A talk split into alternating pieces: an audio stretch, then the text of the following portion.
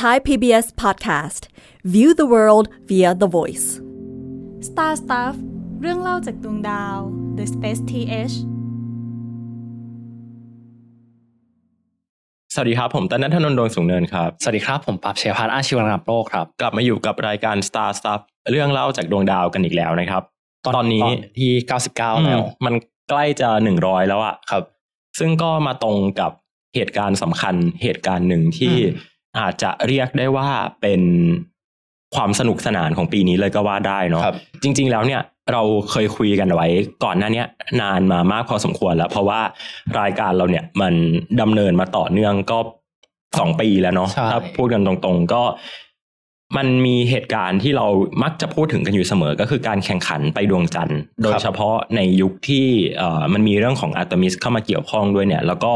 เอ่อประเทศอย่าง สหรัฐอเมริกาเอง จีนหรือว่ารัสเซียเนี่ยก็ต่างเร่งพัฒนาตัวยานอวกาศของตัวเอง รวมถึงบริษัทเอกชนอย่างญี่ปุ่นนะฮะอืมฮากุโตะอาอืมก็เคยมีพูดถึงเรื่องนี้กันไปแล้ว ดังนั้นวันนี้เราจะมาพูดกันถึงเรื่องราวของยานอวกาศสองลำที่ เป็นประเด็นที่ถูกพูดถึงกันในสัปดาห์นี้ก็คือครับยานของอินเดียแล้วก็ยานของรัสเซียนะครับ ซึ่งต้องบอกกันไว้ก่อนว่าวันนี้เราบันทึกเทปกันในวันที่ 21 สิงหาคมนะครับอืมหลายคนอาจจะทราบข่าวแล้วว่ามันมีอะไรบางอย่างเกิดขึ้นกับตัวยานลูน่า25 ของรัสเซียครับและในอีกไม่กี่วันหลังจากที่เราอัดพอดแคสต์ตอนนี้กันไปเนี่ย มันก็จะเป็นตัวชี้ชะตากรรมอะของยานอวกาศจากฝั่งอินเดีย หรือว่าจันทรายานครับนะครับ ดังนั้นข้อมูลที่เราจะมาพูดถึงวันเนี้ยนะฮะต้องบอกว่าอัปเดตล่าสุดจนถึงวันที่ 21 แล้วก็จะไม่พยายามไป แต่ต้องเหตุการณ์ที่มันอยู่ในอนาคตมากนักนะครับ แต่เชื่อว่าตอนเนี้ยน่าจะทำให้ทุกคนน่ะมองเห็นภาพของเหตุการณ์ที่มันกำลังเกิดขึ้นอยู่ตอนเนี้ยได้อย่างชัดเจนมากขึ้นนั่นเองครับ ครับ ก็ก่อนอื่นรู้สึกว่าอยากมาเล่าคร่าว ๆ ก่อนว่ายานทั้งสองลำมันคือยานอืมอะไรไปทำอะไรกับดวงจันทร์ คือใช่เหมือนผมรู้สึกว่าในช่วงประมาณ 10-20 ปีที่ผ่านมาครับการสำรวจดวงจันทร์เป็นอะไรที่ค่อนข้างถูกหลงลืมไประดับหนึ่งเนาะแบบเหมือนกับ มันถ้าใครฟังตอนที่แล้วอะครับผมรู้สึกมันเทียบคล้ายๆกับการสำรวจ ดาวเคราะห์อื่นๆ นอกจากดวงจันทร์อืมเมื่อประมาณ 50 ปีที่แล้วเนาะมันแบบเอ่ออย่างเช่นโครงการโครงการ Mariner จริง ๆ มันก็เกิดขึ้น พอๆกับตอนที่สหรัฐอเมริกาและรัสเซียกำลังพยายามทำ Moon Race กันครับ อืม ซึ่งในปัจจุบันมันเหมือนกลายเป็นฝั่งตรงข้าม เออ ทุกทุกประเทศแบบเหมือนไปสำรวจดาวอังคารไปสำรวจดาวเคราะห์ในระบบสุริยะชั้นนอก พยายามแข่งขันทำนู่นนี่นั่น เกี่ยวกับเอ่อ deep space กัน แต่ดวงจันทร์ก็กลายเป็นอะไรที่ค่อนข้างถูกหลงลืมไประดับหนึ่งเหมือนกันฮะว่าครับไม่ค่อยมีคนเห็นความคืบหน้าเท่าไหร่ว่าโอเค มีคนส่ง lander ไปดวงจันทร์หรือเปล่า มีคนส่งโรเวอร์ไปดวงจันทร์หรือเปล่า หรือมีคนส่ง orbiter อะไรไปดวงจันทร์หรือเปล่าครับ แต่ว่าในช่วงปีเนี้ยมันกกลับมาเป็นประเด็นอีกรอบหนึ่งเพราะว่าอือหือรัสเซียก็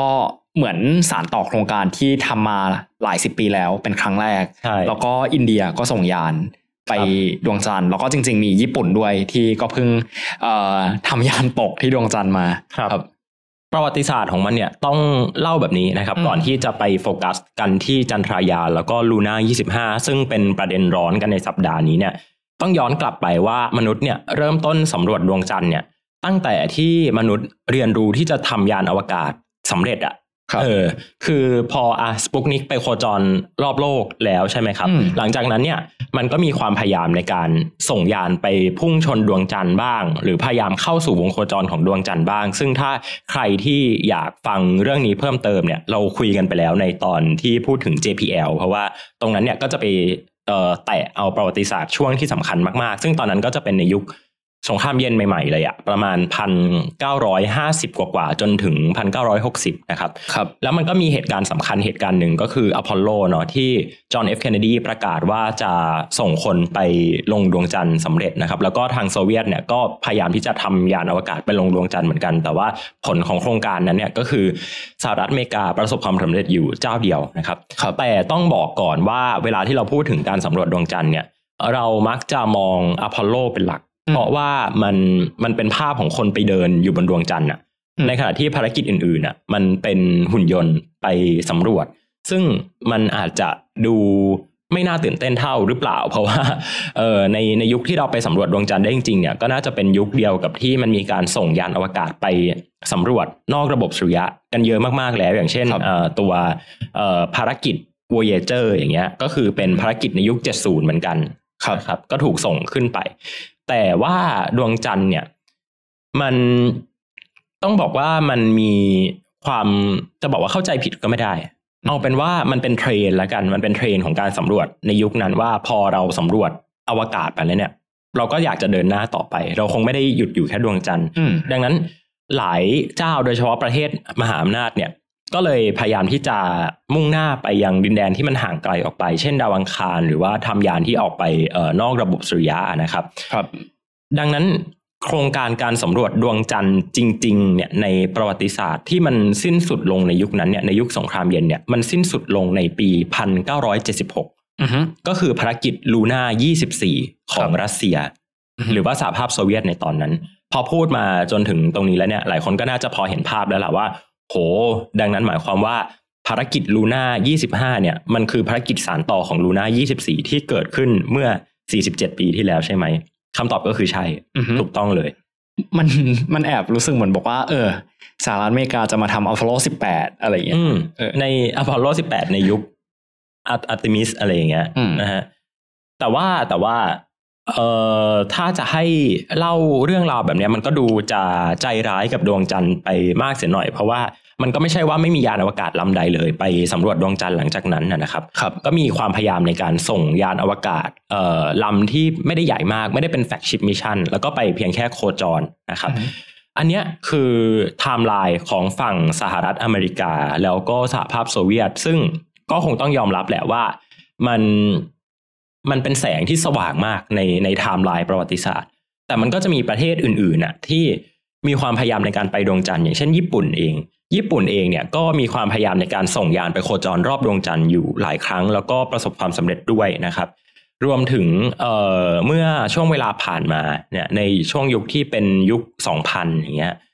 หลายประเทศก็เหมือนกับเริ่มรู้อะว่า เอ้ยถ้าฉันอยากจะเริ่มโครงการการสำรวจอวกาศเนี่ยฉันต้องทำอะไรบ้างอืมดังนั้นเป้าหมายอันดับแรกโอเค คุณส่งยานอวกาศไปโคจรบนเอ่อวงโคจรของโลกให้ได้ก่อน แล้วหลังจากนั้นคุณก็อาส่งไปโคจรรอบดวงจันทร์เพื่อครับที่จะเป็นเอ่อหมุดหมายสำคัญในการที่คุณจะไปดาวอังคารหรือว่าไปดาวเคราะห์ต่าง ๆ ก็อันนี้เรื่องของคุณเลย ครับ ซึ่งประเทศประเทศหนึ่งที่ให้ความสนใจกับการสำรวจดวงจันทร์แล้วไม่ได้เป็นมหาอำนาจด้านอวกาศขนาดนั้นเทียบกับสหรัฐอเมริกาหรือว่าสหภาพโซเวียตเนี่ยก็คือจีนอืมจีนเนี่ยเขาเริ่มต้นตัวโครงการที่เป็นเอ่อการสำรวจดวงจันทร์นะครับ มาตั้งแต่ในช่วงประมาณปี 2003-2004 แล้วนะครับ คือโครงการฉางเอ๋อของจีนเนี่ย จีนเองก็มองว่าเป็นเอ่อจะเป็นหมุดหมายสำคัญของจีนในการที่เขาจะสำรวจอวกาศ แล้วก็ ตอนนี้จีนเขาไปไกลมากเลยเนาะเขามีตั้งเป้าว่าจะทำยานออกไปนอกระบบสุริยะแบบ Voyager แหละนะครับ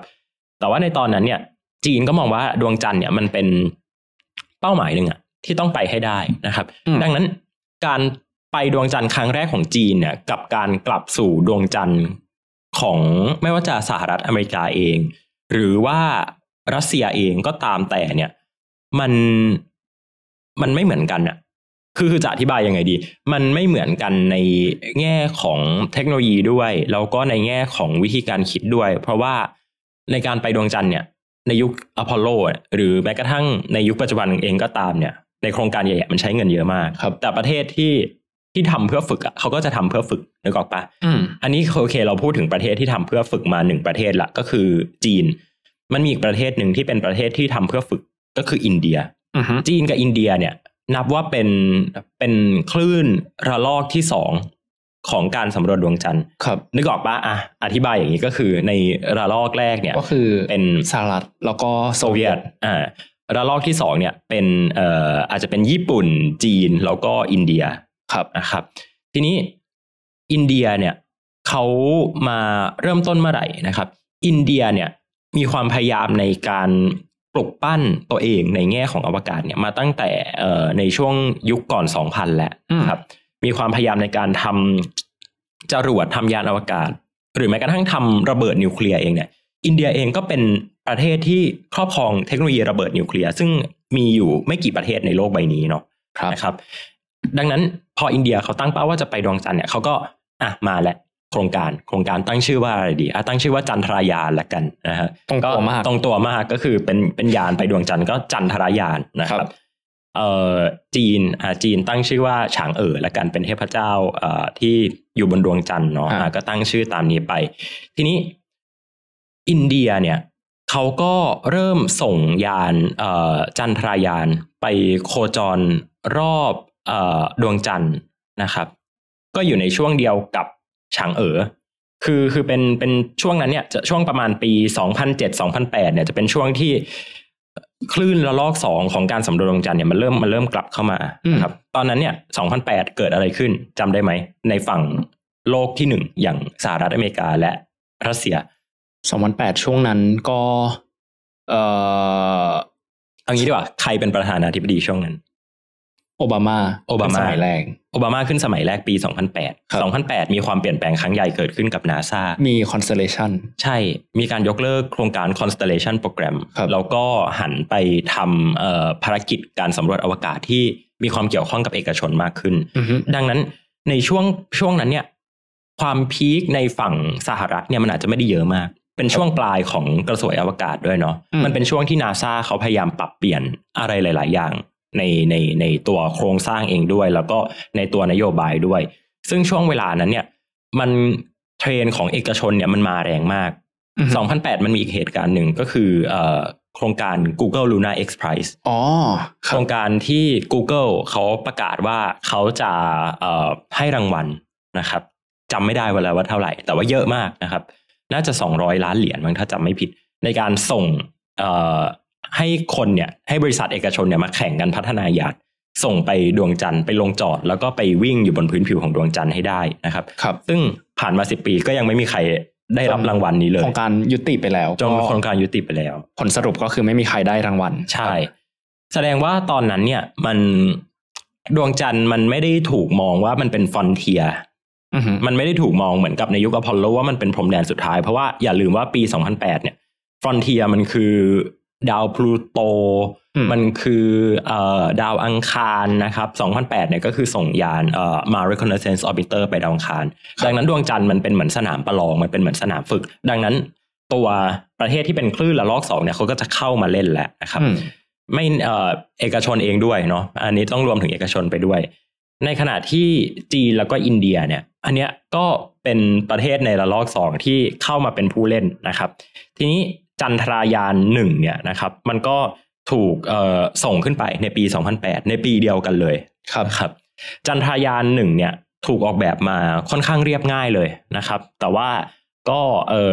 มากพออะคือมีความซับซ้อนมากพอที่อินเดียเขาจะได้ความรู้ได้โน้ตฮาวในการไปเอ่อสำรวจดวงจันทร์นะครับ แล้วก็เอ่อการพัฒนายานอวกาศในในอนาคตนะครับ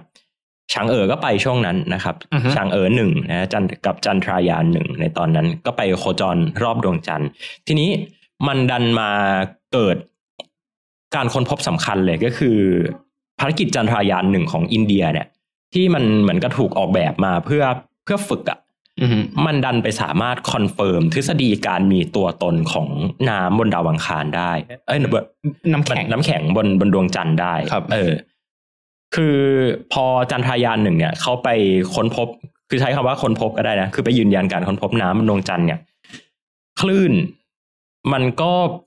มันก็เป็นลูกใหญ่ขึ้นน่ะมันก็เป็นกระแสจุดติดขึ้นมาว่าเฮ้ยหรือว่าเราควรกลับไปดวงจันทร์อีกครั้งหนึ่งอือฮึและแน่นอนว่าชาติมหาอำนาจอะเขาก็เขาก็มองถึงตรงเนี้ยนะครับ แม้ว่ามันอาจจะดู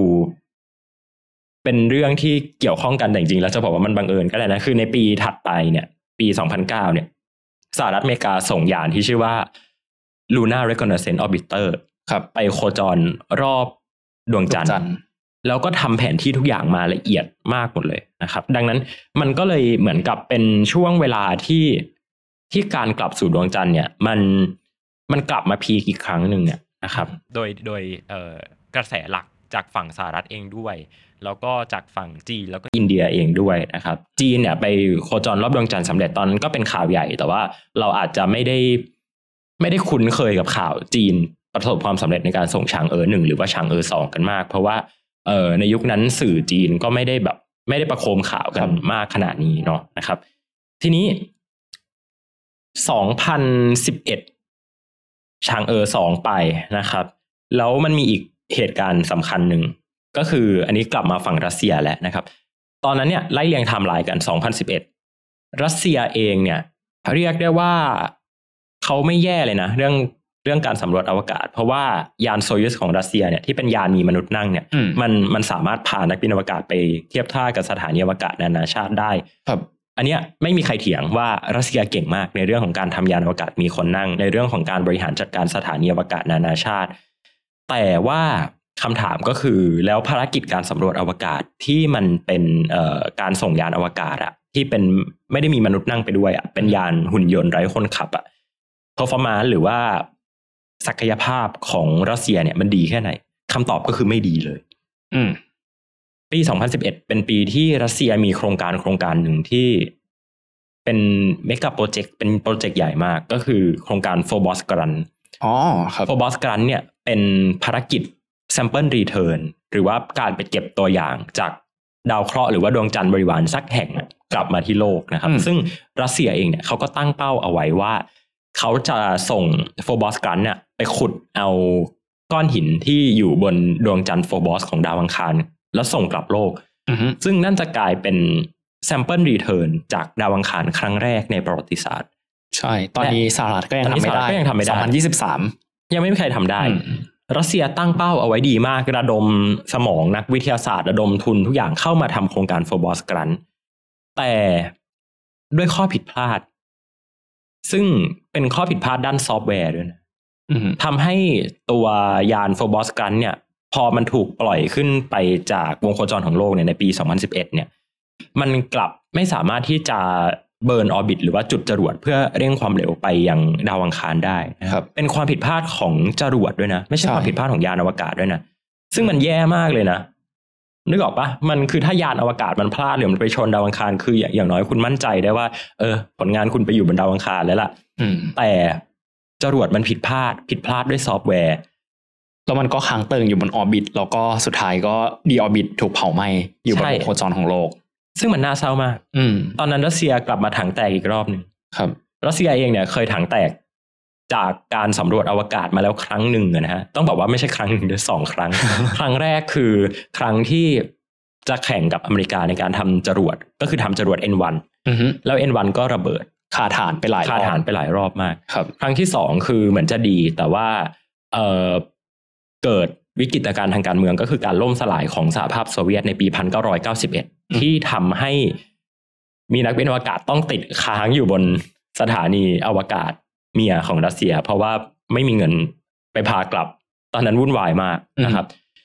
ซึ่งเอาจริงไอ้การล่มสลายของโซเวียตเนี่ยมันก็มันก็สืบเนื่องมาจนถึงว่าเป็นเหตุผลว่าทำไมรัสเซียในช่วงแรกเนี่ย ถึงได้ดูไม่ค่อยมีเงินที่จะไปลงกับโครงการสถานีอวกาศนานาชาติมากเท่าไหร่นะครับ เพราะว่าโมดูลเอ่อซาเรียของรัสเซียเองเนี่ยนะครับ ก็ก็ถูกสร้างโดยสหรัฐอเมริกาครับ เพราะว่าเพราะว่าตอนนั้นรัสเซียไม่มีเงิน แล้วก็ไม่สามารถที่จะส่งมอบงานให้ได้นะครับ พอมาถึงปี 2011 ที่เราพูดถึงกันเนี่ยที่โฟบอสกรันมันระเบิดอะเออจริงๆมันก็คือไม่ได้บึ้มอะแต่ว่า โครงการเจ๊งโครงการเจ๊งอะเออครับไปไหนไม่ได้เขาก็เขาก็ไม่มีตังค์ซึ่งมันเป็นอย่างนี้ไทม์ไลน์อันนี้คือไทม์ไลน์หนึ่งนะค้างเอาไว้นะครับ คุณผู้ฟังอาจจะด่าว่าทำไมเรียงไทม์ไลน์กันแบบนี้ แต่ว่าให้มันผให้มว่าตอนนี้มันแอบซับซ้อนเหมือนกันนะเออมันว่าแอบซับซ้อนมันมันเหมือนเป็นเรื่องที่เกิดขึ้นพร้อมกันประมาณห้าไทม์ไลน์ได้อะครับใช่ของสหรัฐของโซเวียต ที่กลายมาเป็นรัสเซียของจีนของอินเดียอืมของโลกอะไรเงี้ยคือ มันมันมีแบบ context ซับซ้อนผูกพันกันเยอะมาก ใช่ อ่า แล้วเดี๋ยวพี่จะบอกว่าทำไมพี่ถึงได้บอกว่ามันมีอีกไทม์ไลน์หนึ่งครับมันมีไทม์ไลน์ที่จำพี่ที่พี่บอกเรื่องอินเดียได้ใช่ไหมอืมว่าอินเดียเนี่ยเขาต้องการจะเอ่อทำยานไปไปดวงจันทร์ครับอเขาประสบความสำเร็จจากโครงการจันทรายานหนึ่งแล้วอืมเขาก็อยากทำจันทรายานสองทีเนี้ยพออินเดียประกาศว่าจะทำจันทรายานสองเนี่ย รัสเซียก็เข้าไปครับ ซึ่งตอนนั้นเนี่ย Phobos-Grunt ยังไม่แตก ถังยังไม่แตกยังมีเงินอยู่ครับนะก็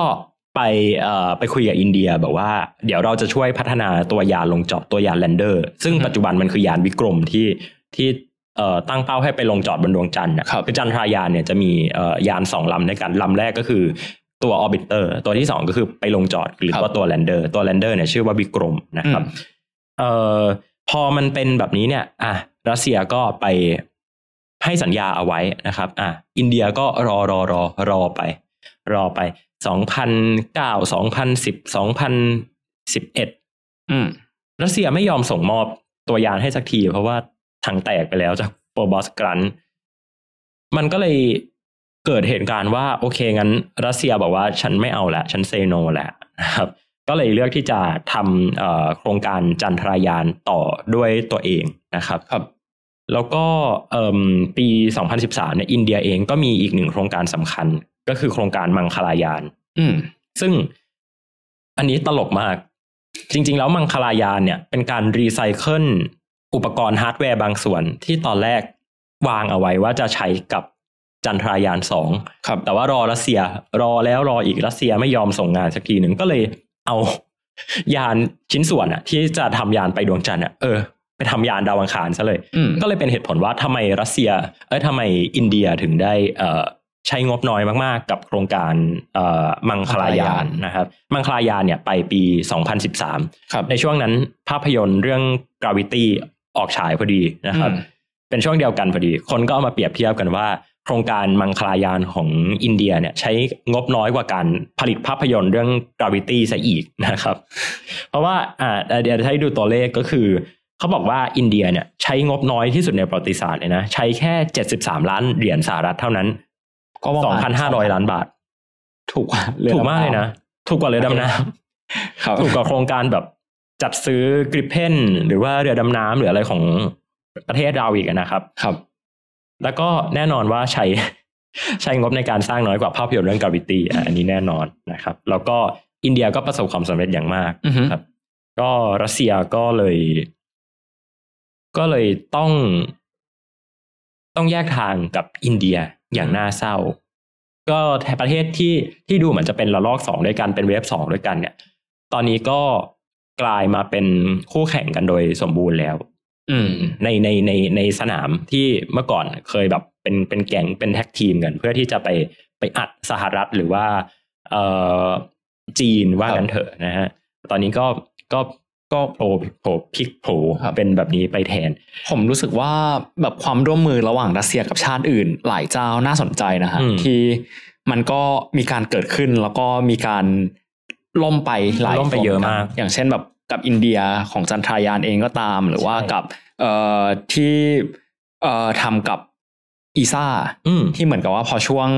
สงครามยูเครนแบบหลายอืมโปรเจกต์มันก็ถูกแบบพับไป เพราะว่าใช่เพราะว่าเพราะว่าการเมืองอะไรอย่างเงี้ยครับ แล้วก็อีกอันที่น่าสนใจก็คือกับจีน ที่ที่เหมือนเมื่อประมาณปีที่แล้วมันประโคมข่าวใหญ่มากว่า โอเค เรารัสเซียกับจีนจะ tag team กันทำยานไปเออแข่งกับอเมริอเมริกาที่ดวงจันทร์ แล้วก็มันก็เงียบหายไปเลย ใช่ อืมเดี๋ยวในเบรกสองมาคุยกันเรื่องนี้ต่อครับ เดี๋ยวไทม์ไลน์น่าจะง่ายขึ้นแล้วล่ะนะครับ ใครที่อาจจะงงๆลองย้อนกลับไปฟังตอนแรกได้นะ หรือว่าลองเปิดวิกิพีเดียเทียบกันไปก็ได้ครับว่าไทม์ไลน์มันเกิดขึ้นยังไงอืมแต่ในตอนสองมาคุยกันว่าเอ่อภารกิจลูน่า25 กับจันทรายาน 3 ของอินเดียเนี่ยกว่าจะมาเป็น 2 ภารกิจเนี่ยทั้งสองชาติต้องฝ่าอะไรมาบ้างครับ Star Stuff เรื่องเล่าจากดวงดาว The Space TH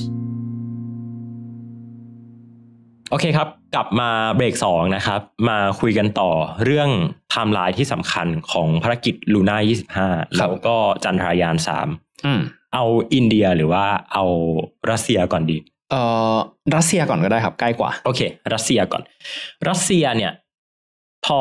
ในตอนนั้นเนี่ย ที่เขาแยกทางกับอินเดียในการไปช่วยทำยานลงจอดดวงจันทร์เนี่ยอือฮึนะครับ เออเขาก็ต้องมาทำเองครับ แต่แต่แต่ความความจริงจังพี่ไม่ค่อยเห็นเขาสื่อออกมา มากเท่าไหร่ เหมือนกับว่าเป็นโครงการที่ที่มีก็ดี ไม่มีก็ได้อือฮึแต่ถ้ามีเนี่ยมันจะมันจะเป็นการประกาศสักดาว่ารัสเซียเองเนี่ย ยังยังเก่าเกมอยู่ แม้เวลาจะผ่านไปอือฮึเออ แล้วก็เหมือนกับ recover ตัวเองอะกลับมาสุขภาพดีอีกครั้งหนึ่งในการสำรวจอวกาศ เพราะว่าโห ช่วงนั้น รัสเซียก็เจอจริงๆ ต้องบอกเลยว่ารัสเซียเนี่ยเป็นประเทศที่ไม่สงบเลยเนาะอืม2014เนี่ยก็มีเรื่องของเออวิกฤตการณ์ไครเมียอืมอืม ก็เป็นดราม่าอะไรกันใหญ่โตทั่วโลกไปอีกนะครับอะพอรัสเซียเริ่มจะมาทำตัวลูน่า25 ต่อ ซึ่งเอาจริง ๆ ก็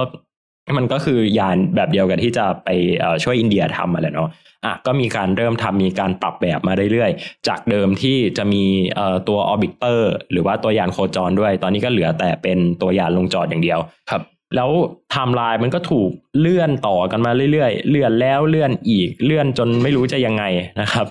จนมาได้ปล่อยจริง ๆ เนี่ยก็คือในปี 2023 นี้อืมนะครับทั้งที่จริง ๆ แล้วเนี่ยไทม์ไลน์ของมันเนี่ย มันควรจะถูกปล่อยตั้งแต่ปี 2021 หรือว่า 22 ด้วยซ้ำก็คือเลื่อนไปปีสองปี เลื่อนไปปี 2 ปีครับอาจจะฟังดูไม่แย่ แต่ไอ้ปี 2 ปีเนี่ยมันวุ่นวายมาก ยูเครนเอ่ยเอ่อซ่าอีซ่าอย่างเอ่ที่ยปั๊บบอกมันมีอะเรื่องอีซ่าอยู่ อุปกรณ์ครึ่งหนึ่งอะที่ควรจะอยู่บนยานลูน่า25 เป็นอุปกรณ์จากฝั่งยุโรปอืมสวีเดนบ้าง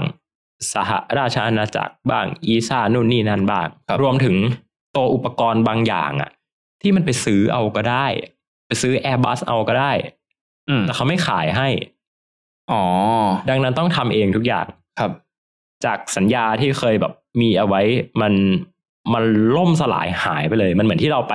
IAC ปีที่แล้วแล้วไม่เจอรัสเซียเลยฮะอันเนี้ยคือวินาศกรรมอย่างมากในวงการอวกาศรัสเซีย แล้วพอมันเกิดเหตุการณ์นี้ขึ้นเนี่ย กลายเป็นว่าแผนทุกอย่างมันมันต้องถูกปรับหมดเลยอืมเออ แล้วมันก็เลยได้มาปล่อยจริงๆเนี่ย ปีสองพันยี่สิบสามครับ เมื่อไม่กี่วันที่ผ่านมาอืมแล้วมันก็รวดเร็วมาก ทุกอย่างเกิดขึ้นเร็วมาก ปล่อยไปสัปดาห์หนึ่งมีข่าวนะครับ อันนี้ไม่สปอยเพราะว่า เออมันมันผ่านมาแล้วก็คือ เมื่อเมื่อวานนี้เองเมื่อวันที่ 20 สิงหาคมที่ผ่านมาวันนี้เราอัดเทปกันวันที่ 21 รัสเซียออกมาประกาศผ่านทางช่องทางเทเลกราฟนะครับ บอกว่าเขาได้สูญเสียยานลูน่า25 ไปแล้ว อืม อืม เหมือนเขาเขียนว่าตั้งพารามิเตอร์บางอย่างผิดอืมแล้วมันทำให้ยานไม่สามารถลงจอดได้ แล้วกลายเป็นใช่ตกใส่ดวงจันทร์แทน ใช่ครับ ซึ่งเป็นข่าวใหญ่มาก เพราะว่าอย่างที่บอกไปว่าสัปดาห์เนี้ยมันเป็นสัปดาห์ที่ทุกคนตั้งหน้าตั้งตารอการลงจอดของรัสเซียแล้วก็อินเดียอือฮึซึ่งต้องให้รายละเอียดเพิ่มเติมว่าการที่รัสเซียทำยานตกเนี่ย มันเป็นมันยิ่งใหญ่มากเลยนะ เพราะว่าอะมันมีเรื่องของงบประมาณด้วย มันมีเรื่องของหน้าตาด้วย และมันมีเรื่องของความสัมพันธ์กับจีนครับ ที่ปั๊บบอกว่า เขาไปประกาศร่วมมือกันในโครงการ ILRS หรือว่า International Lunar Research Station อืมพอมันเป็นอย่างนี้เนี่ย จีน ก็เอายังไงอาจจะดีไม่ไม่มั่นใจแล้ว คือเหมือนนอกจากที่รัสเซียต้องแบบเอ่อสร้างหน้าตาให้กับคนภายนอกที่อาจจะดูเป็นศัตรูอย่างเช่นสหรัฐ หรือว่าตอนนี้ก็แบบแม้แต่ยุโรปเองก็ตาม ปรากฏว่าเขาต้องสร้างชื่อเสียงให้กับ คนที่เหมือนใช่จะพยายามทำตัวเป็นพันธมิตรด้วยก็คือจีนว่าอืมเออการที่เขาสามารถส่งยานลูน่า 25 ไปลงดวงจันทร์ได้ มันแปลว่าเขามี value หรือสามารถ contribute อะไรให้กับโครงการโครงการ ILRS ILS ได้จริง ๆ แต่พอมันเกิดเหตุการณ์นี้ขึ้น มันก็ยิ่งทำให้ความสัมพันธ์ที่ดูสั่นคลอนและเงียบหายไปมันอาจจะแย่ลงกว่าเดิม ใช่อืมซึ่งซึ่งต้องบอกเลยว่า จีนเองเนี่ย ที่ผ่านมาก็มีนักวิเคราะห์หลายคนนะพี่ก็พยายามอ่าน ทวิตเตอร์ไม่ว่าจะเป็นเอ่อเจฟฟรอสลอเรนกรูชหรือว่าเอ่อ RussianSpaceWeb ที่แบบที่เขาจริงๆแล้วเขาเป็นคนเอ่อคุณคุณ Anatoly Zak เนี่ยจริงๆแล้วแกอยู่ในสหรัฐนะ แต่ว่าแกเป็นคนรัสเซียแล้วก็ติดตามข่าวรัสเซียอย่างมาก แล้วก็พอเขาไม่ได้อยู่ในรัสเซียเขาสามารถที่จะเขียนความเป็นจริงมาเขียนด่าได้ ซึ่งครับเขาก็ไม่ได้ด่าโดยตรงหรอกเป็นเอาความจริงมาพูด แล้วก็ลงบทวิเคราะห์เอาไว้เยอะแยะมากมายเลยว่าเออจริง ๆ แล้วเรื่องนี้เป็นเรื่องใหญ่มากของฝั่งรัสเซีย ครับนะครับ อันนี้คือฝั่งรัสเซีย มีเรื่องของจีนเข้ามาเกี่ยวข้อง ก็เลยพูดยากหน่อย ทีนี้มาดูไทม์ไลน์ในฝั่งอินเดียกันบ้างอืมอย่างที่บอกไปว่าอินเดียเนี่ยเอ่อมันสืบเนื่องมาจากจันทรายานหนึ่งและสองครับสองก็คือเอ่ออินเดียเนี่ยได้มาทำต่อในช่วงประมาณปี 2018-2019 ก็เป็นนะครับข่าวอยู่ช่วงหนึ่งเนาะเป็นข่าวอยู่ช่วงหนึ่งอืมก็ส่งยานไปแล้วก็ไปพยายามจะลงจอด ตอนปี 2019 มันมีสองภารกิจที่ไปลงจอด ภารกิจแรกก็คือ Bear Sheet ของอิสราเอลครับ แล้วก็อีกภารกิจหนึ่งก็คือเอ่อจันทรายเอ่อจันทรายานสองของอินเดียที่ส่งวิกรม ส่งยานวิกรมครับไปลงจอด ไม่สำเร็จทั้งคู่ อืม ไม่สำเร็จแบบท่าเดียวกันเลย ตกกระแทกพื้นผิวดวงจันทร์เพราะว่าไม่สามารถที่จะชะลอความเร็วเพื่อลงจอดได้อย่างเอ่ออย่างสมบูรณ์แบบอืมนะครับ ภายหลังก็พบว่าเกิดจากคอมพิวเตอร์ซอฟต์แวร์ทั้งคู่ครับ คือรู้สึกเหมือนเป็นชะตากรรมที่เหมือนหลายประเทศที่ไปสำรวจดวงจันทร์เจอนะฮะรู้สึกว่ามันก็เป็นขั้นตอนหนึ่งของการเรียนรู้เหมือนกันอเมริกาใช่ใช่ก็ไปตกใส่หลายรอบรัสเซียก็ไปตกใส่หลายรอบ แล้วนี่เอ่อเอ่ออินเดีย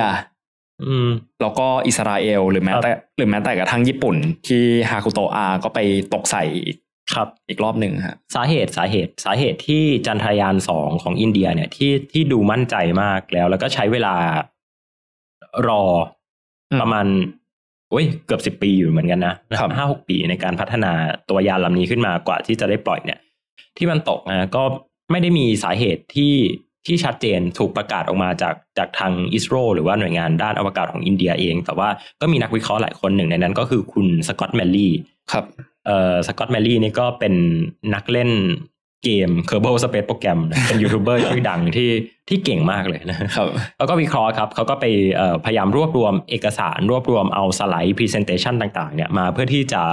ดูเอ่อพารามิเตอร์ค่าต่างๆ แล้วเขาก็ไปพบว่ามันน่าจะเกิดจาก software bug ตัวหนึ่งในอืมระหว่างที่ตัวเอ่อยานเนี่ยมันพยายามที่จะตะแคงข้างเพื่อใช้กล้องของมันเนี่ยสแกนพื้นผิวเพื่อหาจุดลงจอดครับ แต่พอมันพอมันหันข้างอย่างนี้เนี่ยมันเหมือนเกิด bug ของซอฟต์แวร์ของตัวพวกพารามิเตอร์ต่างๆ ที่มันดูพวกความเร็วอะไรเงี้ยมันทำให้ตัวยานมันไปพยายามปรับแก้ correct กันเองอือฮึจนเอ่อมันทิศทางของ thrust หรือว่าแรงขับเคลื่อนแรงไอพ่นเนี่ยมันมันไม่ได้ชี้ลงที่พื้นเพื่อชะลอความเร็วมันดันไปชี้เพื่อทำให้ยานมันตกแบบหัวทิ่มแทนอือฮึครับ ก็ก็อาจจะเป็นข้อข้อสังเกตหนึ่งว่าเออทำไมอินเดียถึงได้ ถึงได้ ทำยานจันทรายานสองแล้วก็ก็พังนะครับ ก็มีรายงานเพิ่มเติมมานะครับเอ่อ Scott Manley นี่แหละเขาก็ไปรวบรวมเอาพวกแบบ keynote ที่เอ่อหัวหน้าภารกิจหรือว่า engineer ต่างๆเอาไปพูดตามที่ต่างๆ ซึ่งขยันมากเลยนะ ที่ไปนั่งทำแบบนี้มาอืมก็มานั่งดู แล้วเขาก็บอกว่าเอ่อจันทรายานสามเนี่ยมีการแก้ bug หลายจุดมาก มีการวางเอาเอ่ออัลกอริทึมที่มันน่าจะแม่นยำมากขึ้น มีการปรับแก้เอ่อตัวระบบ มีการป รับความเร็วของเอ่อความถี่ปรับความถี่ของระบบที่ใช้เช็คความสูงอะจากเดิมที่อาจจะประมาณ 2 วินาทีเช็คทีหนึ่งตอนนี้ความถี่ก็เป็นเช็คทุกวินาทีครับมันก็จะแม่นยำมากขึ้น อุปกรณ์ต่างๆ เซนเซอร์ต่างๆ มีตัวใหม่ขึ้น ก็อย่างที่บอกไปว่าวันนี้เราอัดกันวันที่21ฮะตอนที่พอดแคสต์ตอนนี้ถูกเผยแพร่ไปเนี่ย เราคงได้รู้ชะตากรรมแล้วนะครับ ก็ ยินดีด้วยถ้ามันสำเร็จแต่ถ้ามันไม่สำเร็จก็คงต้องบอกว่า มันไม่ใช่เรื่องง่ายครับๆโดยเฉพาะซอฟต์แวร์เนาะคือมันมันเป็นเป็นปัญหาซอฟต์แวร์ทั้งนั้นเลยคือ คือคือพี่ว่าเราคุยเรื่องนี้กันได้แบบได้เป็นอีกตอนหนึ่งเพิ่มเติมเลยนะเรื่องเรื่อง bug ที่มันอยู่ในระบบเนี่ยเพราะว่าอะอย่างอย่างเราเขียนโปรแกรมกันเนี่ยเรารู้ว่ามันต้องมี test อืมเราเขียนโปรแกรมเราเขียน test กันอยู่แล้ว เราคงและอีกอย่างคือเราคงไม่ได้เขียนเองด้วยอะเช่นสมมติว่าปั๊บเขียนโปรแกรมมาสักอันหนึ่งอะครับ แล้วก็แบบว่าพี่เติ้ลทำ test case มาให้หน่อย เพราะถ้าปั๊บทำ test case เองก็จะ Bias bias อ่าอ่าสมมติว่าอ่าพี่ก็ทำ test case ไป เอ้ยอะปั๊บมันอ่าตรงนี้มันมันไม่ผ่านตรงนี้โอเค เราทำ test กันได้ แต่พอมันไปอยู่บนนั้นจริง ๆ แล้วอะเราจะมั่นใจได้ยังไงว่า test case ที่เราคิดขึ้นมา มันครอบคลุมทุกเคสจริงๆอืมเพราะถ้ามันครอบคลุมอะมัน มันก็ไม่เกิดเหตุการณ์แบบนี้หรอกว่าทำไมยานชอบไปตกบนดวงจันทร์ทำไมมักจะเกิดจากแบบ software bug computer bug ทั้งนั้นเลยครับพอมันไปอยู่ตรงนั้นจริงๆมันอาจจะไปอ่านค่าสนามแม่เหล็กอะไรบางอย่าง หรือว่ามันอาจจะ